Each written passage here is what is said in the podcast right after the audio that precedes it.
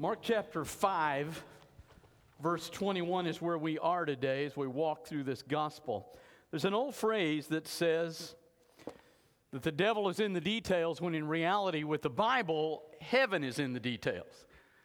It's a remarkably different thing when you read a narrative in the Bible.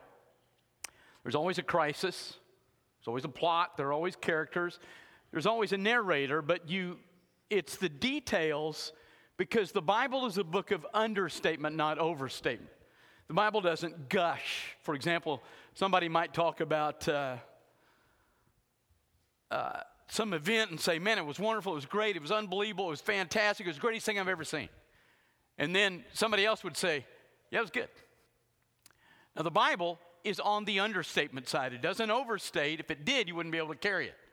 It's an understatement thing. So every detail has some meaning. Now, don't normally tell you to get my messages, but I'm telling you, if you didn't get, when I started the Gospel of Mark, and you didn't get the message on Satan and demons, and you didn't get the message on faith healing, I do think you need to get those. I don't have to keep going back through this thing, but we need to understand, today we're going to see a lady healed. Now, the two things that are required for her to be healed are in this text. They are the two things that are required for you to be healed. For God to heal you, two things have to occur from Him to you. So we're going to look at the text today. We're going to walk through it very detailed. So I want you to have your Bibles out. I don't want you to trust me. I want you to read along with me. So beginning in Mark chapter 5, verse 21, it says, when Jesus had crossed again in the boat to the other side, a great crowd gathered about Him, and He was beside the sea. So He gets out of the boat, massive amount of people. Then came one of the rulers of the synagogue, Jairus by name, and seeing Him, he fell at His feet, and he implored Him earnestly, saying, my little daughter is at the point of death. Come and lay your hands on her so that she may be made well and live. And he went with him. So obviously not all synagogue guys were anti-Jesus. Got a little daughter, it's in trouble. He loves her, so he comes to Jesus and says, will you come? Now inside this story, we're going to pick this story up next Sunday. And we're going to see another distinction in miracles. But we're going to pick this story up next Sunday. But today, now listen to where we go. And a great crowd followed Him and thronged about Him. And there was a woman. Now watch these details and walk with me carefully here. There was a woman who had a discharge of blood. Now, she's in a day, obviously, when you can't just run to the hospital. We don't know exactly what this disease is, but whatever it is, she can't just run to the nearby hospital, get blood transfusions and platelets. So with this consistent and constant discharge of blood, she's anemic.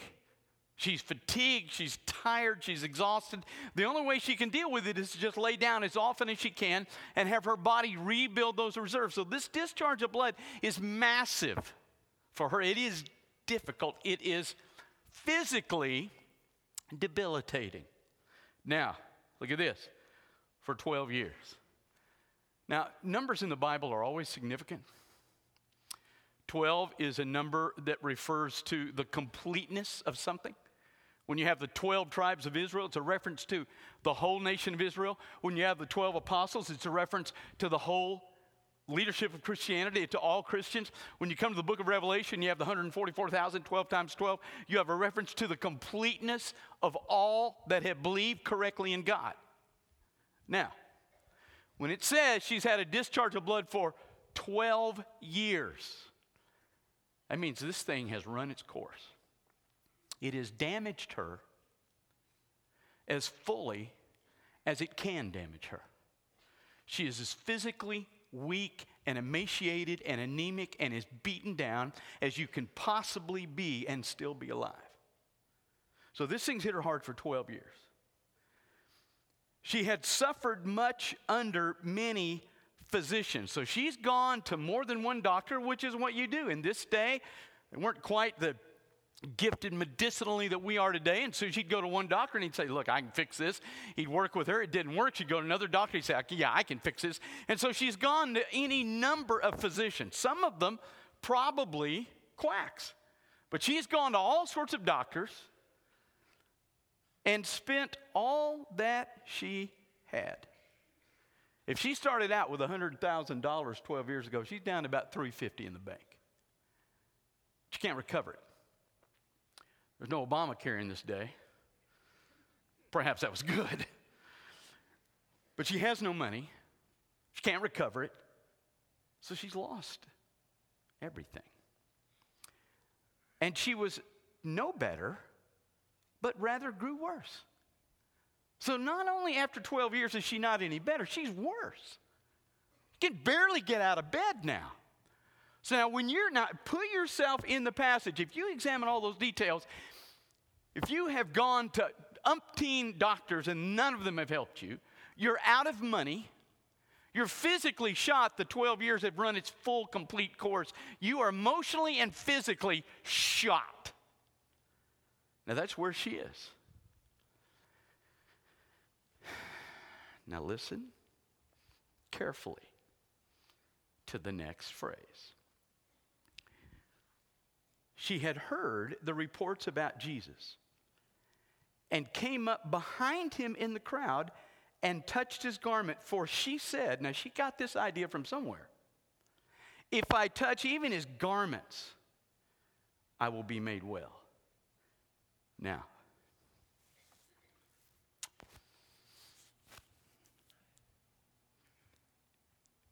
it looks like, at first glance, that it's her condition that drives her to Jesus.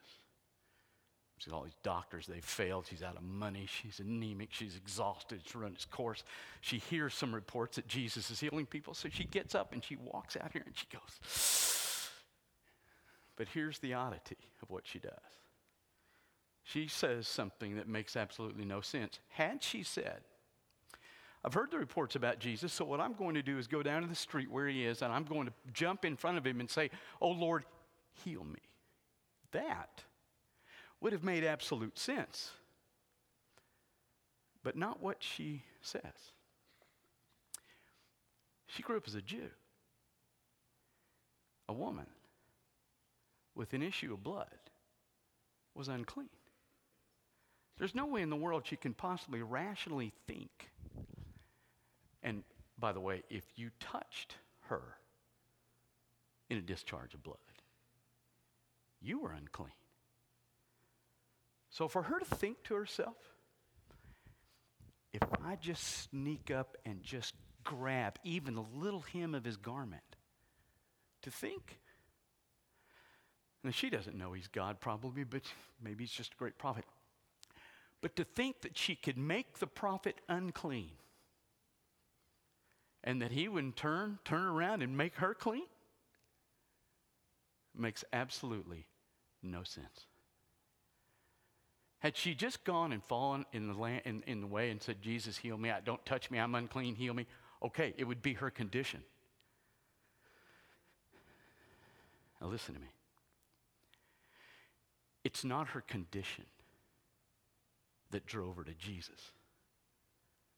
Something compelled her beyond her theological understanding, her emotional fatigue, and her physical fatigue. Something compelled her to go beyond what she felt even theologically and think, if I just go touch him, something told her, if I go touch him, I'm going to be okay. Now, understand with me. That's the first thing that has to occur for you to have a miracle. Now, let's just put everything on the table today. I'm firm that the miracles are still in effect. Now, there are churches in this town that will tell you they're not. There are churches all across the country that will tell you they're not, but I don't think that's true. I think God's still in the miracle working business, and I think he's still in the healing business. But there are two conditions that have to be met in your life. One is not the condition. Anytime you've got a bad condition, first thing you're going to do is go to God and pray. But as we looked at in the previous sermon, we've got Trophimus, Paul leaves sick at Miletus. He'd seen a lot of people healed. Timothy is going to spend the rest of his life with a stomach ailment. And what does Paul say? Get some wine. Take it every day. It's okay because this thing's never going to go away. You are not going to be healed of this. And even Paul had his own issue. He prayed 3 times and God said, no, I'm not going to heal you. So there are moments where there's nobody. If I have a condition, the first thing I'm doing is saying, God, fix this. But it is not the condition that can drive me to Christ. I have to actually be compelled to come to him beyond the condition. That's where she is. That's why she thinks, I can make him unclean and I'll still be okay. She goes against everything she's been taught her whole life because something outside of her compelled her, you go, you touch him, you'll be okay. So understand something today. I want to be real clear.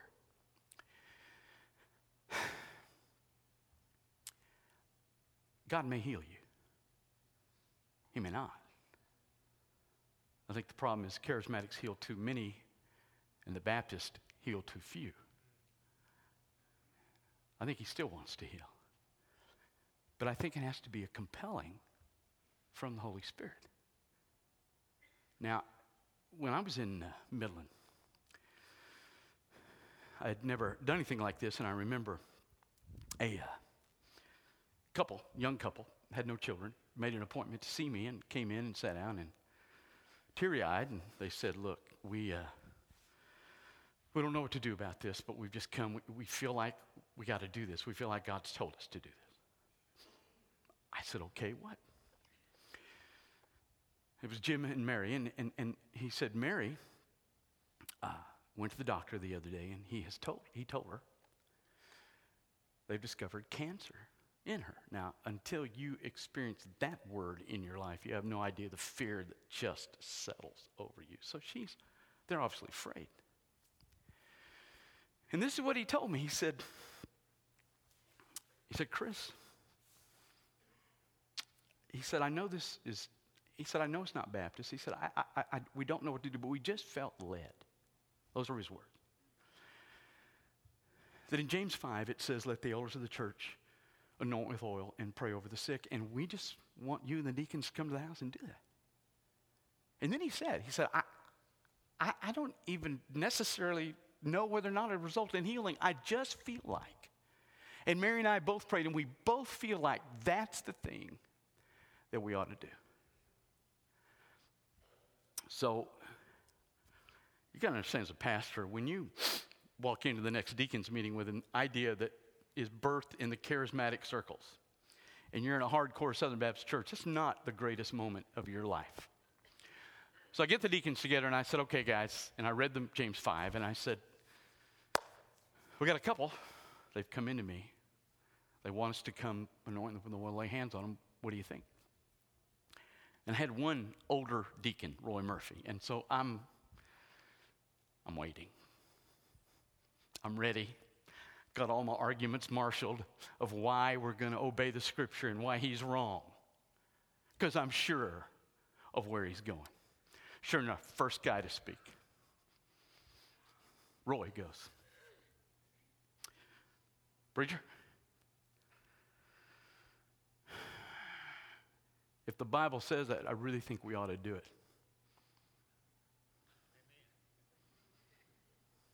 Now, you got to understand, as a pastor, that's not what you're expecting. So you're kind of waiting for the however to come out. So I waited a minute. I said, I think you got a good point, Roy. Let's do what the Bible says. So we go over to her house. Now, I got to confess something here. Being Baptist all my life, I don't have any problem praying for someone to be healed, but I have to do the anointing with oil, and I don't know how you do this. I don't even know what oil you use. 30 weight? I don't. I'm going to get some mobile Exxon. So I go to the store, I'm thinking, okay, it's Middle East, I'll get some olive oil, that at least. No Crisco, I'll just get some olive oil. Surely that at least fits the criteria. So I get some olive oil. Go to Israel and buy the olive oil that Jesus actually used. But so I get some olive oil. I go to the house. We gather around them. And so I have to, and I know I shouldn't say this, but when you're a pastor, you have to act like you know what you're doing, even when you have no earthly clue. So I come into the room like this. And inside I'm going, God, please don't let me pour this on our head and just totally mess this thing up. So I pull it on my fingers, and I do a cross on her forehead. I still don't know if that's how they did it, but that's what I'm going with. So we did that. We prayed over. Each deacon prayed, about 7 or 8 of us, and we prayed over her. No flashing lights, no peals of thunder, no tongues of fire on our heads, nothing like that. But about a month later, Jim called me. And I love the medical profession, I really do, especially Christian doctors. But obviously they weren't a Christian doctor, because they went back to the doctor, and the doctor came in and said, well, we must have misdiagnosed it the first time, because we've gone back and taken some more pictures, and you don't have any cancer. I'm not into misdiagnosis. I'm into a really big God healing. So he healed her, because, not just because of her condition, she and he as a couple felt compelled. And here's the interesting thing. They didn't come to me saying, if you do this, we'll be healed. They simply felt compelled to come to us and ask us to move in that direction. So I think the very first key, if God's going to heal you, there's got to be a compelling beyond your condition. Now, here's the second thing. Look at this. Verse 29. If I touch even his garment, verse 20, I will be made well, verse 29. And immediately the flow of blood dried up. And she felt in her body that she was healed of her disease. Jesus, perceiving in himself that power had gone out from him, immediately turned back in the crowd and said, who touched my garments? And his disciples said, you see the crowd pressing around you? Yeah, you say, who touched you? And he looked around to see who had done it. But the woman, knowing what had happened to her, came in fear and trembling and fell down before him and told him the whole truth. And he said to her, daughter, your faith has made you well. Go in peace and be healed of your disease. Now here's the second thing. God compelled her beyond her emotional fatigue, beyond her physical fatigue, beyond her theological understanding. Get up, go to the street where he is, walk over. You don't have to say a word to him. And even though you think this is going to make him unclean, you go and you touch his garment. So she goes. She does exactly what she's told. She goes. He's walking by. She reaches down. She grabs the hem of the garment and touches it. In the instant she touches it,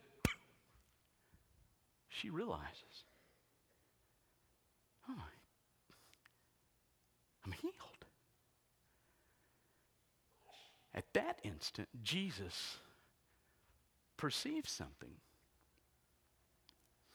looks at his disciples and says, who touched me? There's power that's gone from me. And his disciples are just like us. I would have said the same thing. I would have looked at him and said, are you kidding? There's 150 people standing here. All of them touched. Are you kidding me? I don't have any idea who's touching you. She, though, is scared. If you spent 12 years with a disease and now all of a sudden it's healed, you don't want to even think you might go back to it. And she's worried he's unclean. So she runs back in, and notice she doesn't touch him this time. She falls before him. She gets down and she says, Lord, I touched you. And then she tells him the story. She says, I was compelled to touch you. I've been with these doctors 12 years, nothing's worked. I'm out of money. I just felt compelled to come, and that if I could just touch your garment, I'd be healed. Jesus hears that, and he says, okay, go in peace. Your faith has made you whole. Now listen to me. The second thing that has to happen is when he compels you. Now listen to me, because I'm going to make a real deep point here in a minute. Not of profundity, but of seriousness. When he compels you, you have to act on the compelling. You can't just say you believe the compelling. If she had gone and stood by that road and just stood there and said, I believe, as he walked by, she'd have no healing. She is compelled by the Holy Spirit of God to touch his garment. There are two things that have to occur for you to have a healing. He has to compel you beyond your condition, and you have to do exactly what he says. You can't just say you believe him. You have to act on that belief. Now, let me be clear about something. There are two Greek words for word, rhema and logos. Rhema is a Greek word that generally, on the whole, they interchange some, but generally on the whole, rhema means a word that's spoken. Logos is a word that's written. You are going to be, listen to me, you're going to be compelled by God from both. This book is going to have statements of logos that compel you to an action. There will equally be times when the Holy Spirit of God will bring a rhema into your life. Beyond this, it will never disagree with this, but beyond this, it will compel you into another action. You have to, if you want God's word to effectively really work in your life, you have got to take your faith and act on the compelling, no matter what it is. What's our number one story we tell kids in Vacation Bible School? What is it? Number one, what is it? Come on, if you're Southern Baptist, you know this. What's our number one story? Give you a hint. David and Goliath. So, staff member, brilliant, right there. And a worship guy. I didn't think he'd know that. So we're really good. David and Goliath, right? David's dad picks him up one day, and his brothers are all in the trenches fighting the Philistines. Now, God has said in his word, I will drive the nations out. You can trust me. So, they're in the trenches. They're over here. Philistines are over here. And they got this big dude, Goliath, that comes out and says, you pick one of your guys. I'll pick, and he'll fight me. And if I win, we win. If you win, you win. Let's just do it. We don't have to have all this bloodshed. Let's just, me against whoever you got.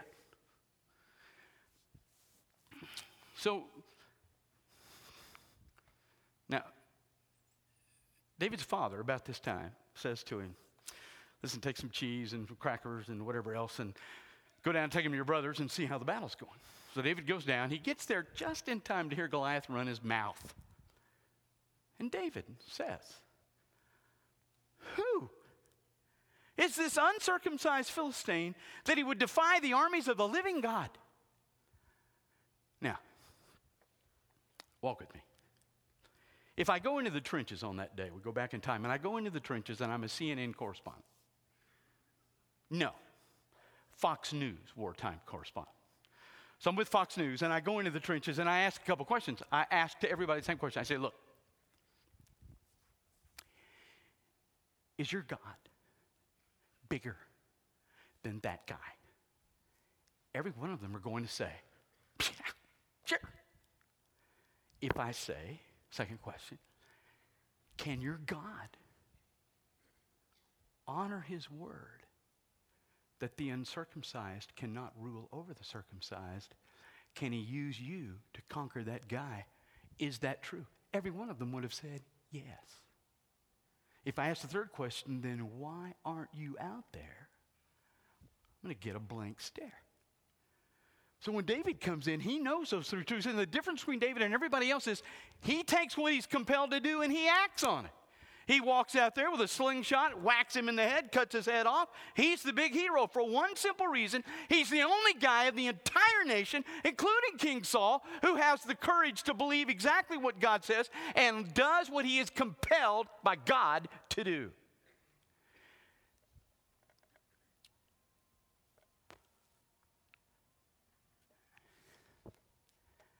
Can't just believe. You have to act on the compelling.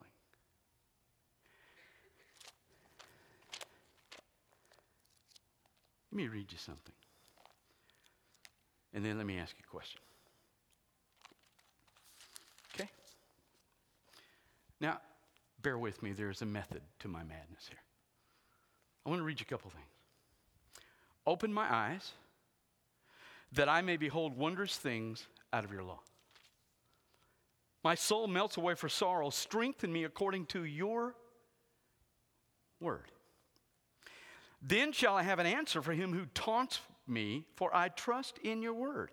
Take not the word of truth utterly out of my mouth, for my hope is in your rules. When I think of your rules from of old, I take comfort, O Lord. Teach me good judgment and knowledge, for I believe in your commandments. Those who fear you shall see me and rejoice because I have hoped in your word. Forever, O Lord, your word is firmly fixed in the heavens. Your commandment makes me wiser than my enemies, for it is ever with me. I understand more than the aged, for I keep your precepts. Your word is a lamp to my feet and a light to my path. Now, that's a handful of verses out of the biggest psalm in the Bible. If those are true, what is that book compelling me to do with the book? What's it compelling me to do? Put it on my desk and say, yeah, I believe that. Boy, I believe everything in it. Is that what it's compelling me to do? No, what is it compelling me to do? To read it, to study it, to meditate on it. It's when I learn those precepts that my life is altered to reflect his image in my life. So, and I'm not trying to inflict guilt, and I'm not anti-TV. Okay, my wife and I watch TV, and I'm not trying to inflict guilt, but I'm asking this question.